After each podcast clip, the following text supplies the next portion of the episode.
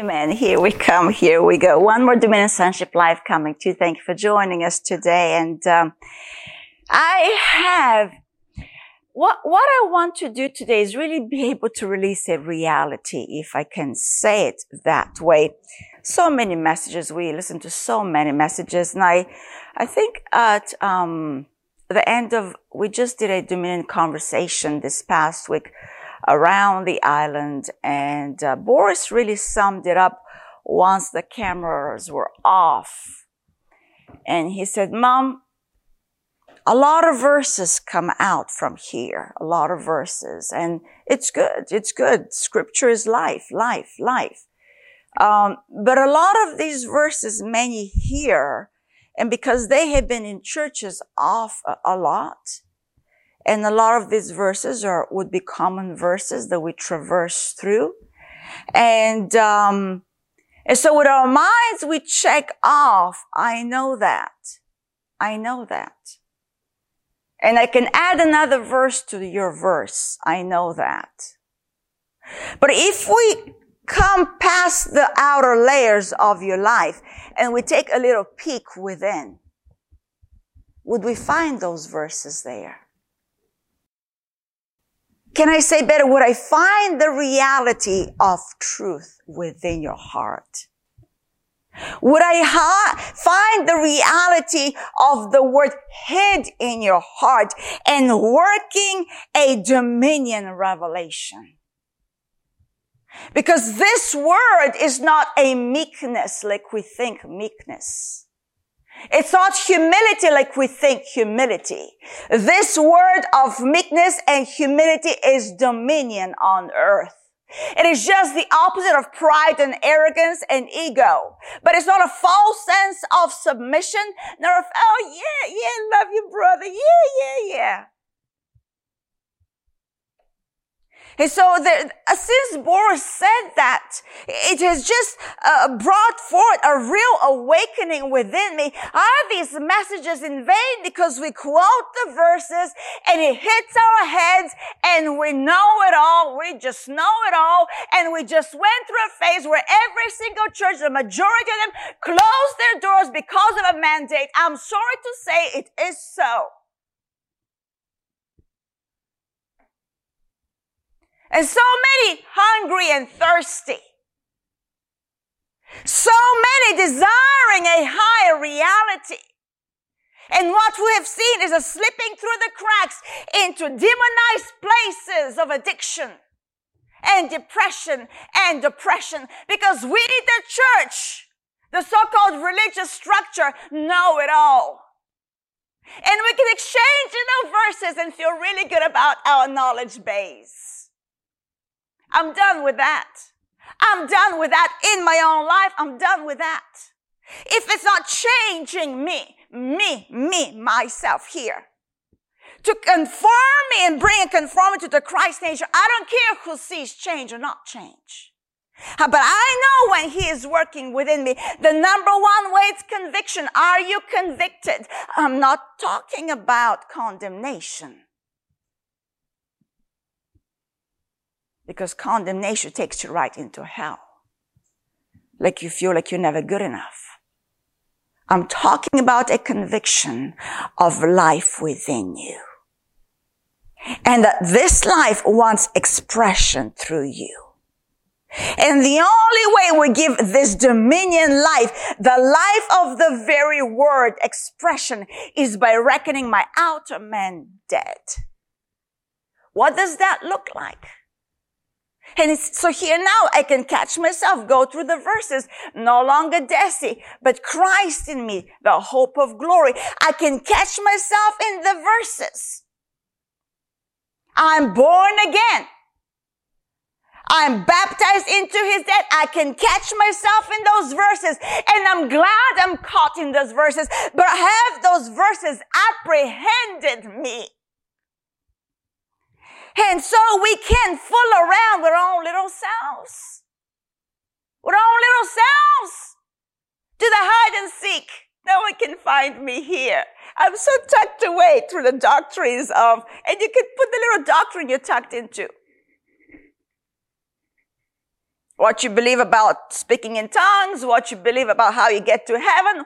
And there's only one way to go to heaven. And Romans 10 outlines that when you believe in your heart, you confess with your mouth that Jesus is Lord. You shall be saved.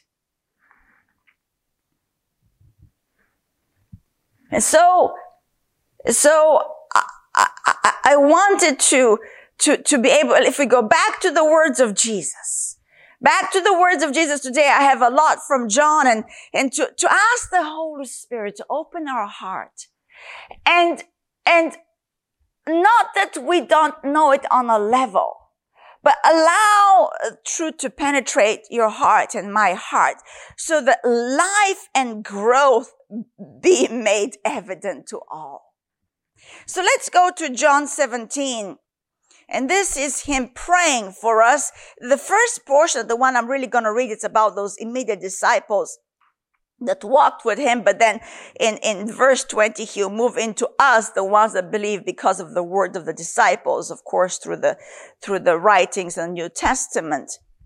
But I want to go 17 John and start at verse 9. This is Jesus, the Word. Keep in context who Jesus is. He is the Word. The Word is praying. Life is praying for us. The only way, the only truth, the only life is praying for us. Jesus is praying for us. I pray for them. I do not pray for the world. Take note. I do not pray for the world. My title today is actually of heaven, not of earth that we are of heaven and we're not of earth. And I just spoke, my last message was about living stones. And I, I wanted to put us back into the body of Christ. That what defines the life is Christ within me.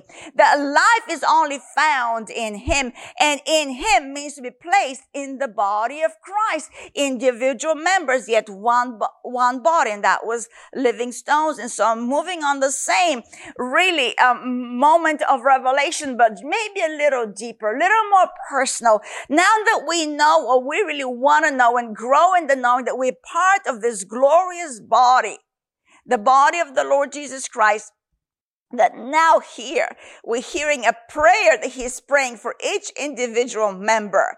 But take note, he's not praying for the world. He's not praying for the world. It stunned me. It's almost, it's almost like I'd never read it before when I read this just the other day. I pray for them. I do not pray for the world because we've always focused on I pray for them. Why would he say, I don't pray for the world? Because we are not of the world.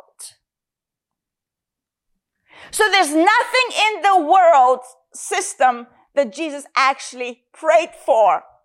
Can I say that way? Is that too audacious to say?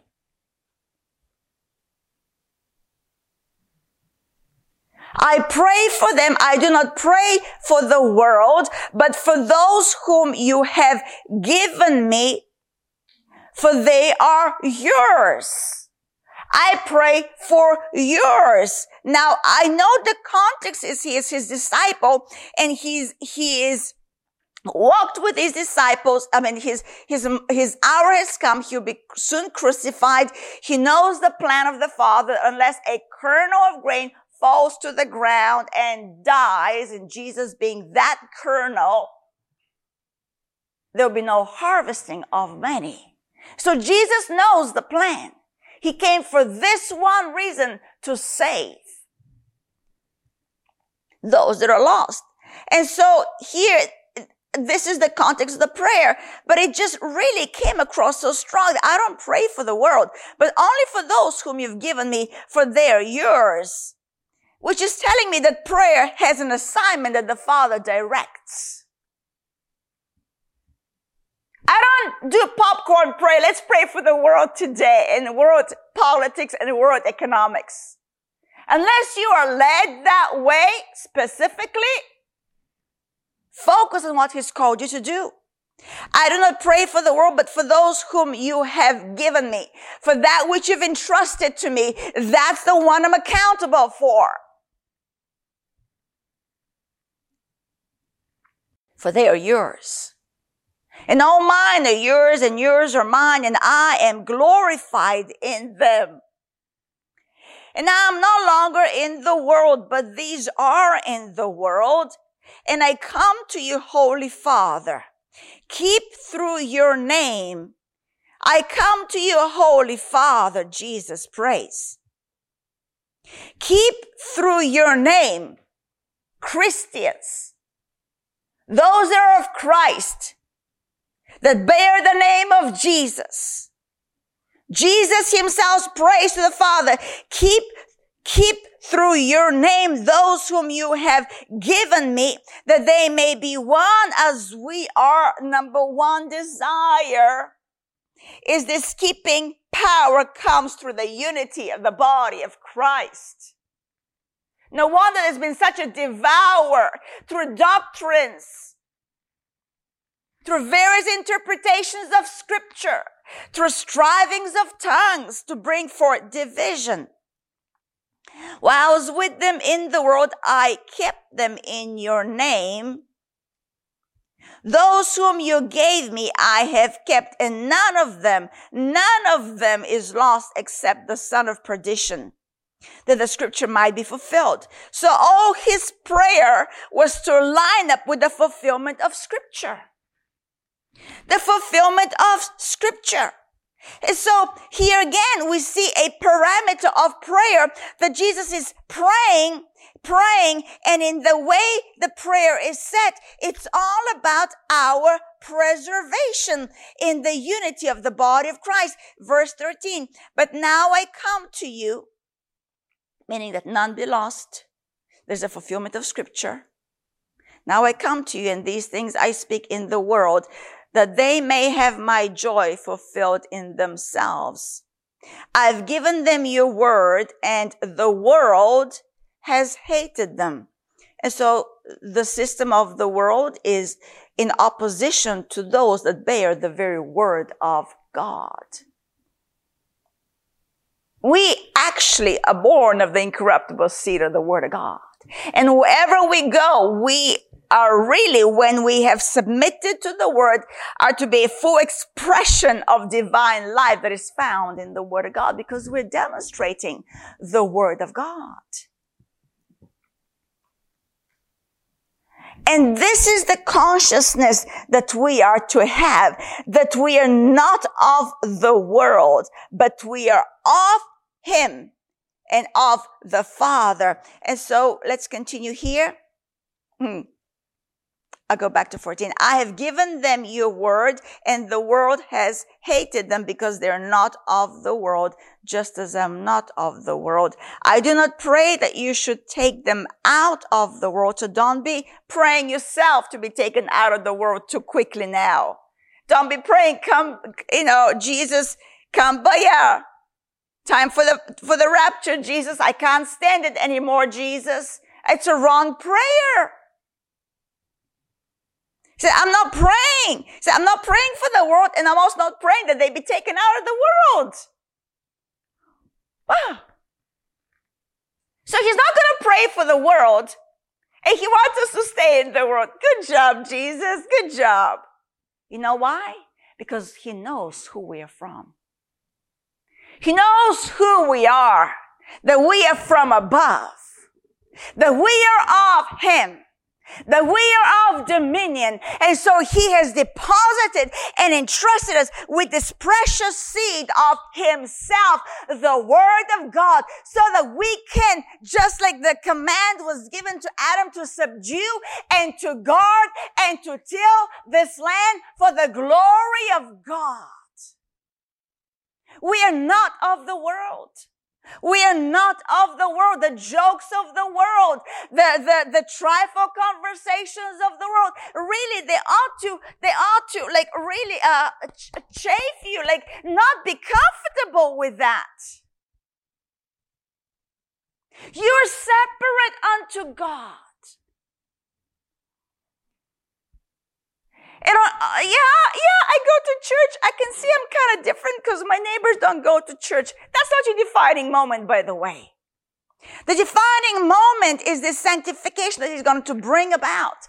A sanctification that happens only through the word of God. That sets you apart. That's what sanctify means to be set apart.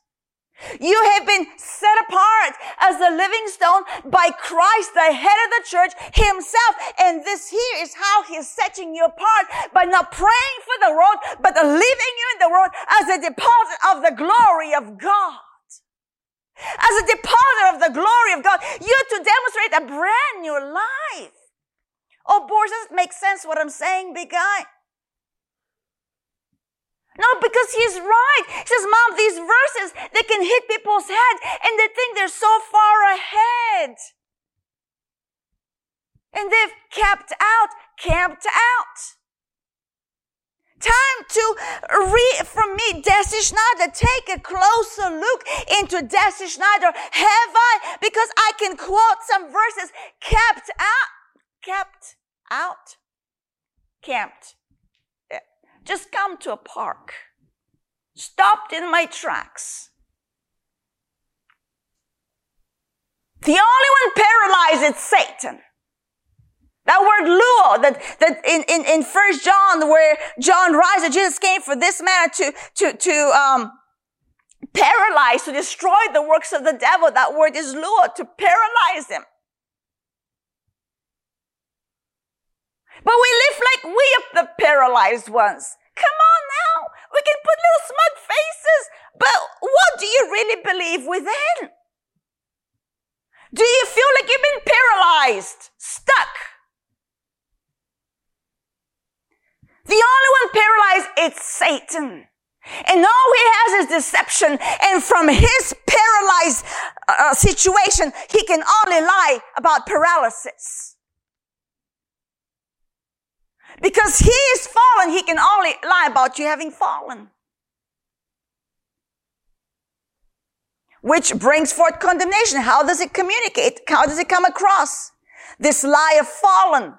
It's his own little moment. He's fallen. How does it come across to you? You're not good enough. You've fallen again. Messed up again. Inadequate again. Oh, shut up, devil. Shut up, devil. You're the fallen one. You missed it. You missed the mark. You're sin himself. But when we play around with these deceptions called condemnation, subtle voices that are overriding the truth of the word of God. So no, don't be telling me, oh, the verse you can quote. No, I don't care about that. Because I can quote some verses as well. It's not about quoting verses. It's about the reality from which you live in. From what place? From what place do you live? We live from heaven. A life that is above, stationed here on earth to demonstrate a different manner of life. And for each one, it will look different. The way I got born again is through a roommate back in the States. And she demonstrated peace to me. Her stationing in my life at that moment was to de- demonstrate peace like a river. So if that's what you're called to do to another, just be peace. Then be peace. Christ in you is the Prince of Peace. Then I think of other, other precious people that have been stationed in my life. They represent something different of God. Goes back to knowing you're fitting in the body of Christ. It's not just, I'm thinking if my roommate, her name is Beatrice, okay, I'm not good enough of a Christian to show Jesus to Deci. So, okay, peace is not good enough for me to demonstrate to her. Maybe financial prosperity. Maybe I give her some money. I don't know. People's heads go weird. Driven by inadequacy. Not having the confidence of who he is in them. and how he's showing out himself through them. Because here he says, verse 15, I do not pray that you should take them out of the world, but you should keep them from the evil one. So here now he's getting a bit more specific. Why he's not praying for the world? The evil one is the master of this world. He is the prince of the air. And so there is a sway of wickedness in this world that Jesus is not touching in his prayer. Do you know how he does it? But station you right smack in it. So you dominate it. And light casts out darkness. That's how it's done. There, don't take them out. Just keep them from the evil one. And that he will show you how the keeping happens. They're not of the world just as I'm not of the world. You identify with Jesus, right? He is not of the world. We are neither of the world. Sanctify them by your truth. Your truth, your word is truth. As you sent me into the world, I also have sent them into the world. And for their sakes, I sanctify myself, found obedient to the will of God. I sanctify myself that they also may be sanctified by the truth. Through his obedience, we have entered into divine truth, which is rest. I'm not going to go that way now. I'll just focus on being sanctified through truth and that his word is truth. Let's go to, hmm. Actually, stay in John, um, stay in John. I'm going to go to John maybe 12, but uh, there is a, in First Corinthians, I read this verse a lot. And so be very familiar to you. So just tune out the familiarity and maybe put your eyes on it afresh and let's, let's, let's gain. Let it profit us. Let, let this word profit us. Let it profit us. Uh, 1 Corinthians 15, I'll, I'll do verse 40, 45 and I'm jumping to 47. And so it is written, this is Paul writing, the first man Adam, the one in the Garden of Eden, became a living being. We know through the breath of God, he became a living being.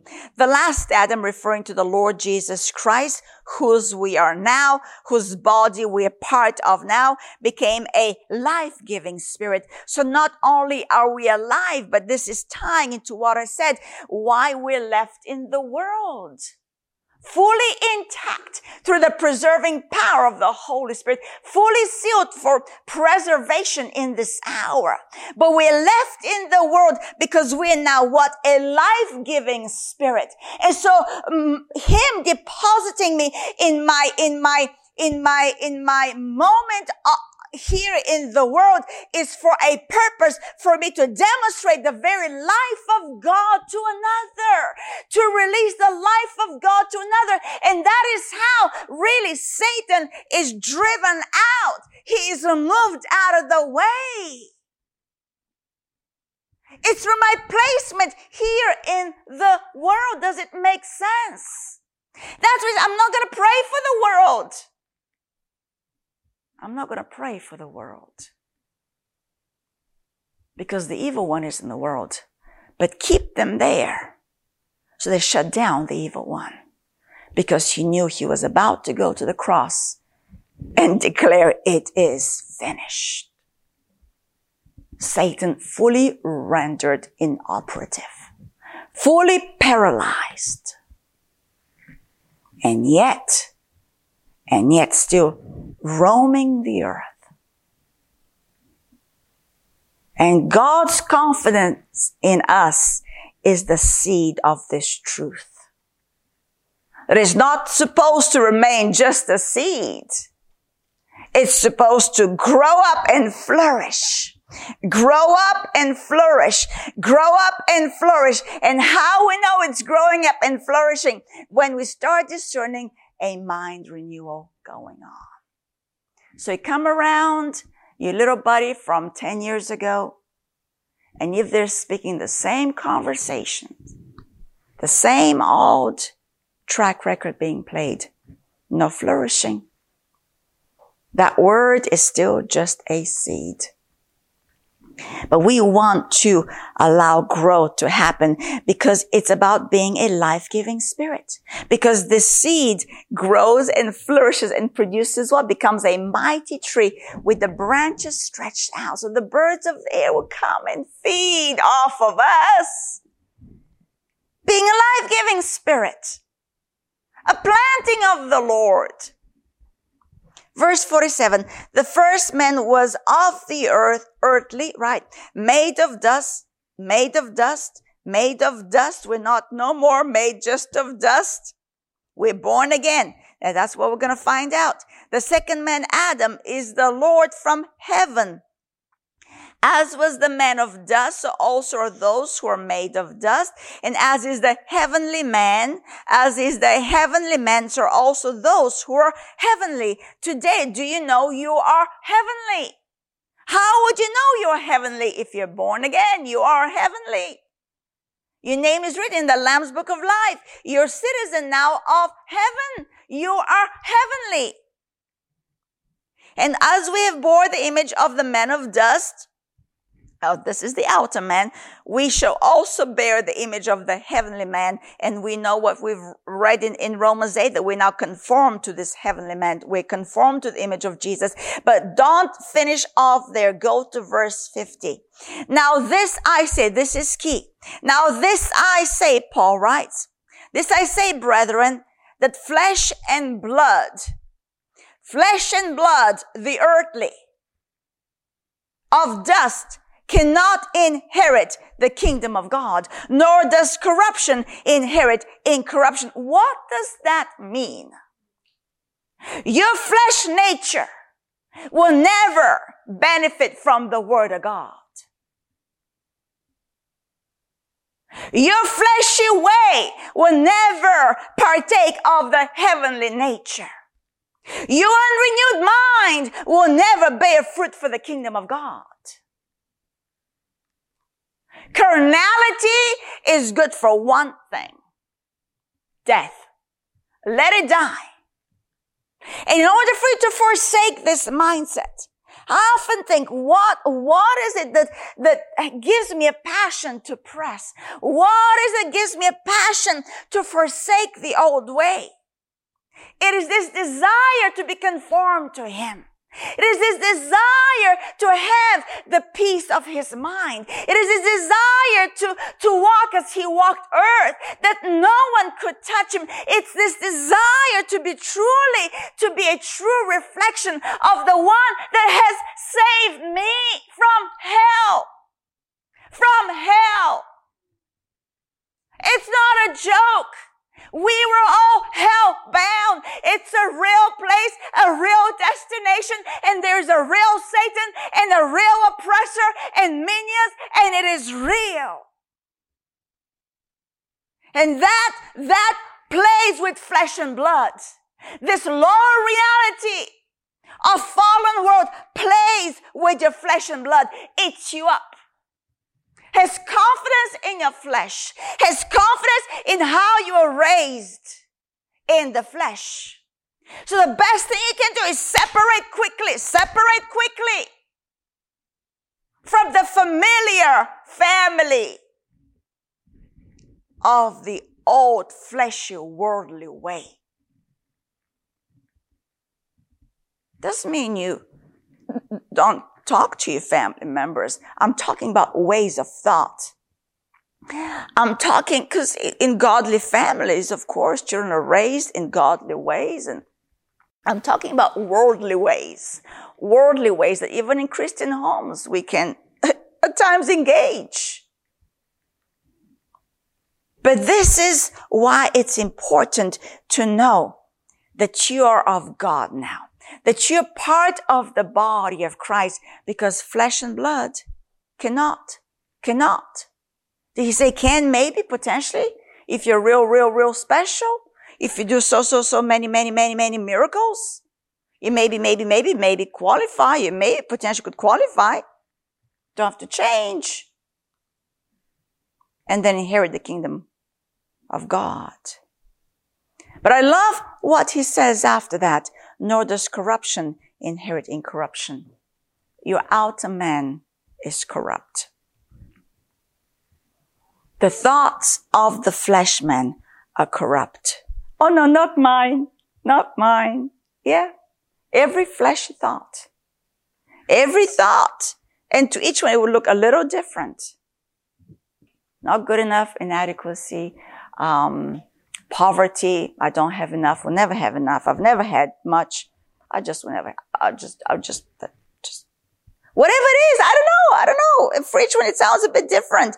But that of corruption that has not been reckoned dead cannot inherit incorruption, which is that peace of God that surpasses all understanding. It's knowing in Him I am complete. And only in Him am I complete. Only in Him am I complete. Let's go to First Corinthians, because I'm going to go back to John. I think it's first, it first. First Corinthians 6.15. Do you not know that your bodies are members of Christ? Shall I then take the members of Christ and make them members of a harlot? Certainly not. Or do you not know that he who is joined to a harlot is one body with her? For the two, he says, shall become one flesh. But he who is joined to the Lord is one spirit with him. So that where he is, I am. As he is, so am I. But he who is joined to the Lord is one spirit with him. And then that's why you flee sexual immorality in verse 19. Or do you not know that your body is the temple? My body, your body is the temple of the Holy Spirit who is in you, whom you have from God, whom I have from God, and you're not your own. You're not your own. So you really don't have a right to make flippant decisions because you're not your own. And that's what you will have to give an account because you're not your own. I think on some level, level, because I can carry my body wherever I carry my body, I can close the door and do things behind closed doors. I can close the door to what goes in my mind. No one knows what goes inside of me. And I can think out any old carnal, corrupt thoughts. No one sees. And we can pretend even God doesn't really care. His blood covers me. But we're not, we're not own. For you were bought at a price. Sobriety today.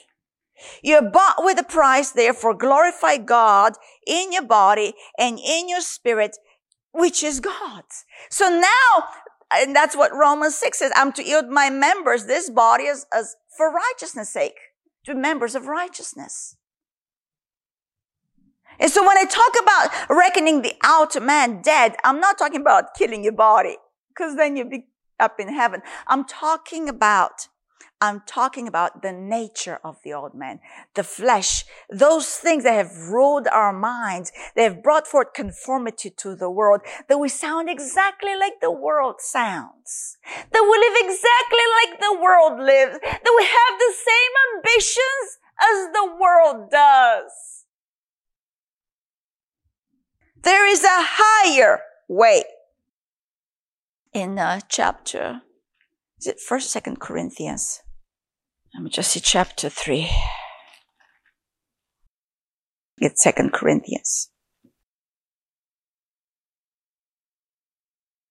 It's writing to the Corinthians. Yeah, I mean, I think of out of all the uh, the epistles of Paul, I really sense his passion the most when I read Corinthians 1 and 2. I really do. To see uh, the body walk the right way. There's such a passion that comes out of Paul in these writings. But in, in 3 3, he writes, clearly you are an epistle of Christ. He's bringing such correction to this local body. Clearly you are, you are an epistle, a letter of Christ ministered by us, written not with ink, but by the Spirit of the living God. My life, my life is to express this divine writing of life written by the Spirit of the living God, not on tablets of stone, but on tablets of flesh that is of the heart. And we have such trust through Christ toward God. Not that we're sufficient of ourselves to think of anything as being from ourselves, but our sufficiency is from God. So when I speak these messages, eh, the only reality that I want us to live, it's out of this reality of sufficiency. But even at that moment, we're realizing it's not of my doing. It's of God. But because it's of God doesn't mean I do nothing either. Like he just said, you're not your own. You've been purchased. But though I'm purchased and I'm not my own, I still have a decision where I'm going to take my body, if I'm going to join it with a harlot. So we come back to the sense of responsibility, or what I would say engagement. Engagement with the Holy Spirit, engagement with the Word of God to bring forth a conformity to a brand new nature that I of my own outer man cannot do. And yet I am to comply with his doing in me. Verse 6, so who also made us sufficient as ministers of the new covenant, not of the letter, but of the spirit. For the letter kills, but the spirit gives life, gives life, meaning that this sufficiency that is of God, that is from the living spirit of the living God, has also qualified for us to be ministers of life. Ministers of the letter that gives life, that does not kill. And um, from here, let's go to John 12. Transformation. Transformation we are of heaven and not of earth. Transformation. Maybe that's the passion that I'm at. It, this, this, this, this, and, and, and we can, we can, we can, we can get all passionate about it. But unless we go home and, and make some decisions, and they always look like change, Make some, some accountable, account, uh, uh, bring about accountability of my actions before God. Like, like present my life before God. Not, not because I want to be condemned, but I just want to grow up. I just want to, I just want to grow up.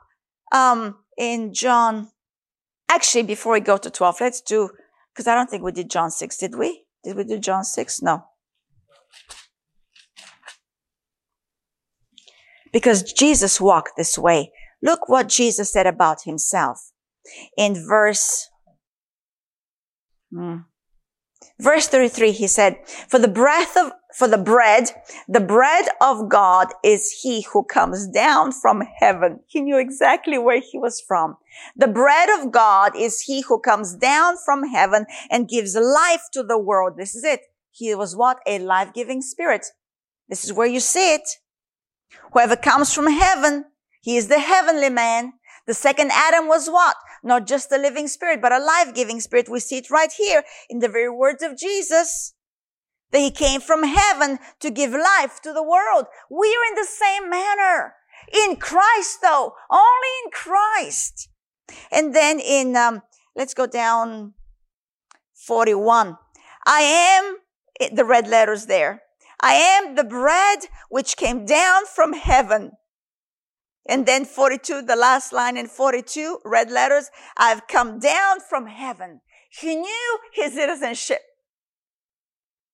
He knew it. And yet, like Philippians says, he didn't count, he didn't count a robbery to, to identify with God. And yet he humbled himself and came to die so he can give life.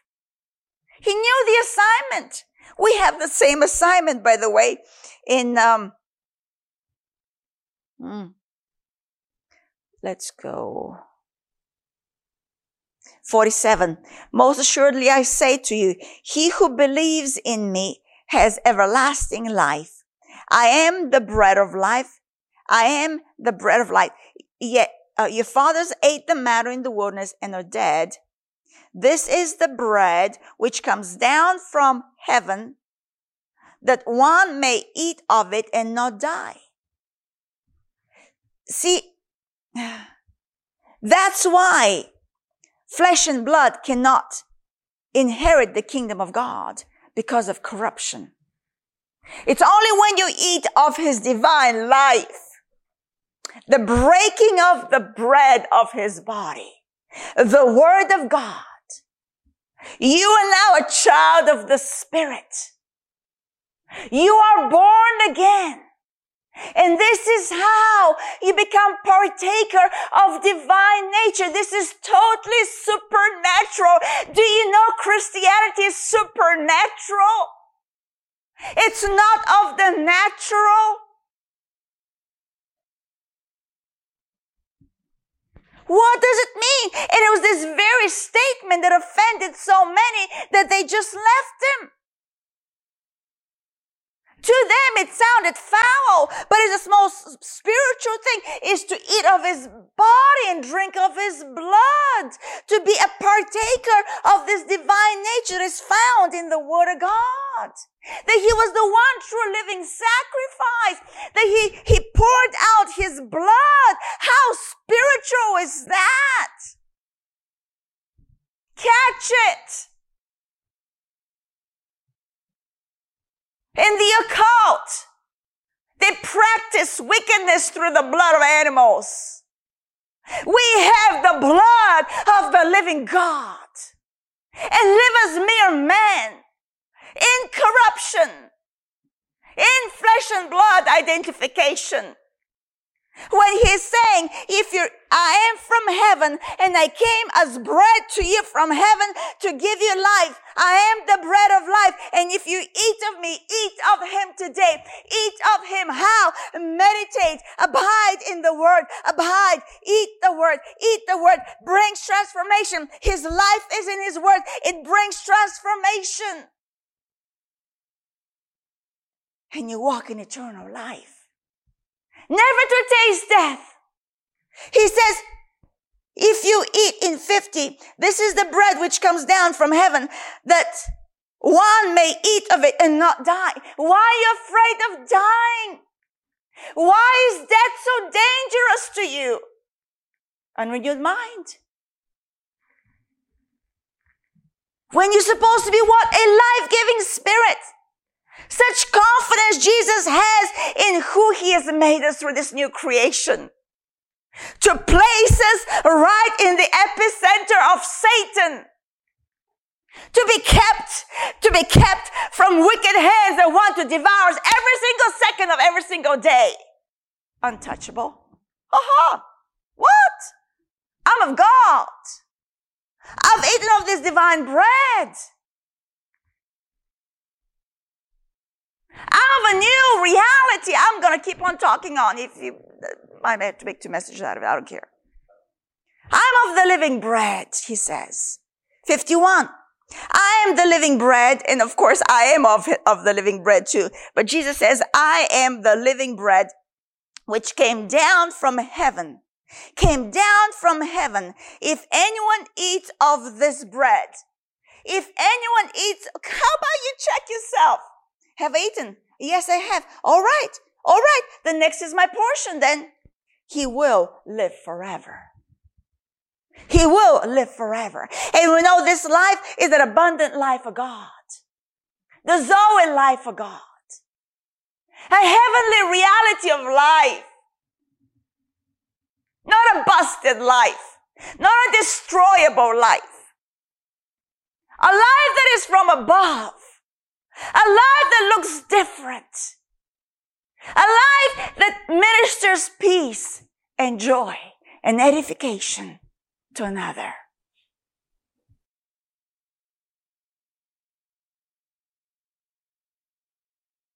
And the bread that I shall give, look at this.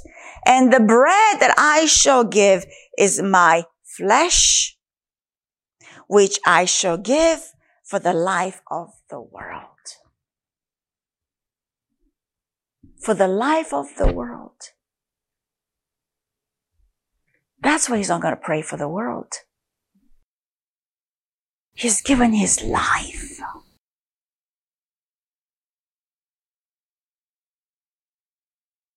He doesn't pray vain repetitions. He doesn't pray just because it sounds good. He knows what he does, and he prays accordingly.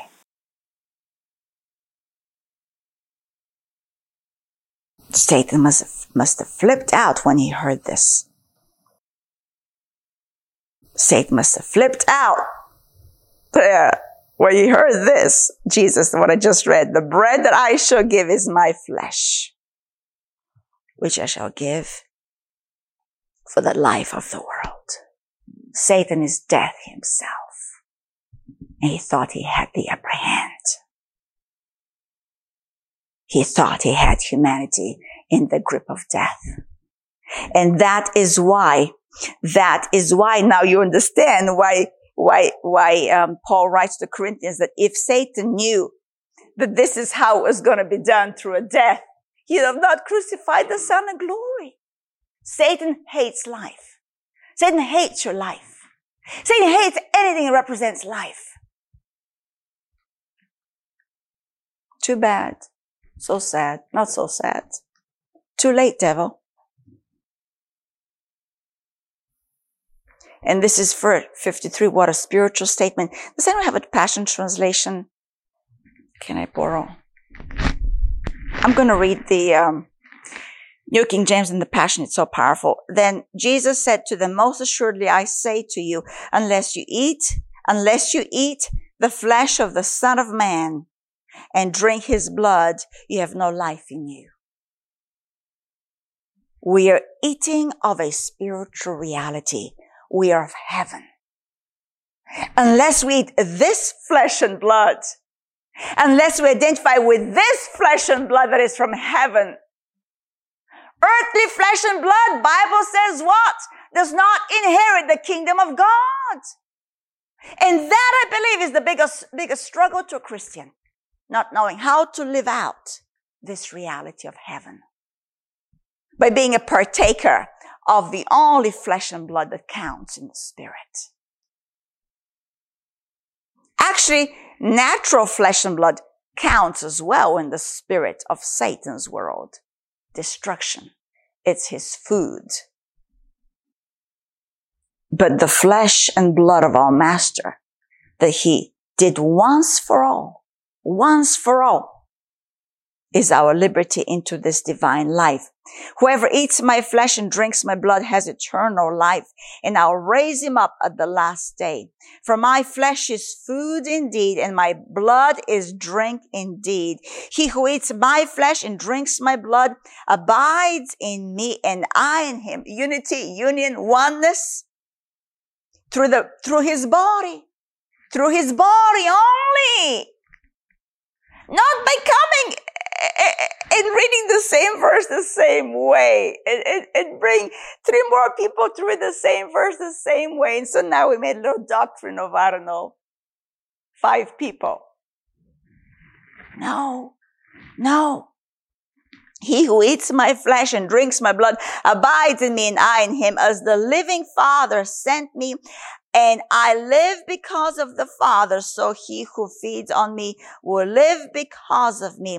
This is the bread which came down from heaven, not as your fathers ate the manna, not as your fathers ate the manna, not as you eat the natural bread and are dead. He who eats this bread will live forever. He who eats his body, his, he drinks his blood, we live forever. So I'm going to read this in the passion. I'm going to close off with that.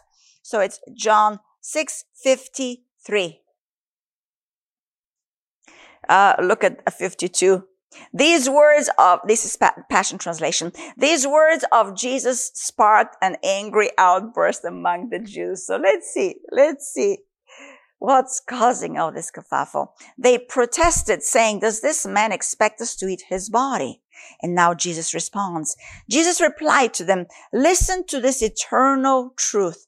Unless you eat the body of the son of man and drink his blood, you'll not have eternal life. Eternal life comes to the one who eats my body and drinks my blood, and I'll raise him up in the last day. For my body is real food for your spirit, and my blood is real drink. The one who eats my body and drinks my blood lives in me, and I live in him. The Father of life sent me, and he is my life. This is the continuation further on. Did I read that? I'll read it here in, the, in this. Um, the Father of life sent me and he is my life. In the same way, the one who feeds upon me, I will become his life. The one that feeds upon me, he said, are you feeding on him so he becomes your life? I'm not like the bread your ancestors ate and later died. I am the living bread that comes from heaven. Eat this bread and you will live forever. Eat this bread and you will live forever. Oh, you live forever. Um, I just, okay, since we're just one more. I said I was going to close, but I'm not going to close. John 7, 7, 16, just this one verse. Because that, I just had to close with this because it, it just tripped the, the, the religious people, the, um, the Pharisees flipped out on that statement and even his own disciples and they just walked away. Many of them did that day. But here in John 7, 16, look at Jesus' answer. And he said, my doctrine is not mine. So everything that he spoke was of the Father. My doctrine is not mine, but his who sent me. If anyone wills to do his will, he shall know he shall know concerning the doctrine, whether it is from God or whether I speak on my own authority. He who speaks from his he who speaks from himself, separate from the head of the church, the Lord Jesus Christ, he who speaks from himself seeks his own glory, but he who speaks the glory of the one who sent him is true. And look at this, and no unrighteousness is in him. Did not Moses give you the law? Yet none of you uh, keeps the law. Um, why do you seek to kill me then? So what he's saying is, his word is from heaven. And he knows exactly who he is. And when we tap into this reality of who exactly he is, that he is from heaven. And that we're now found in this heavenly man.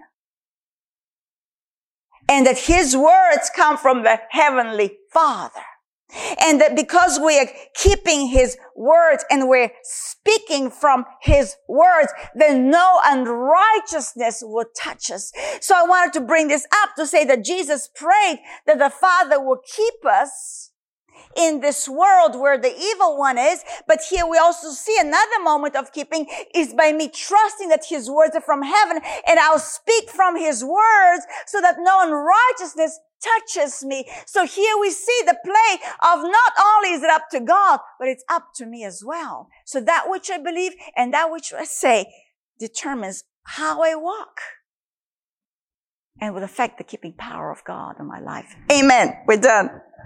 Oh, glory be to God. Yay, yay, yay.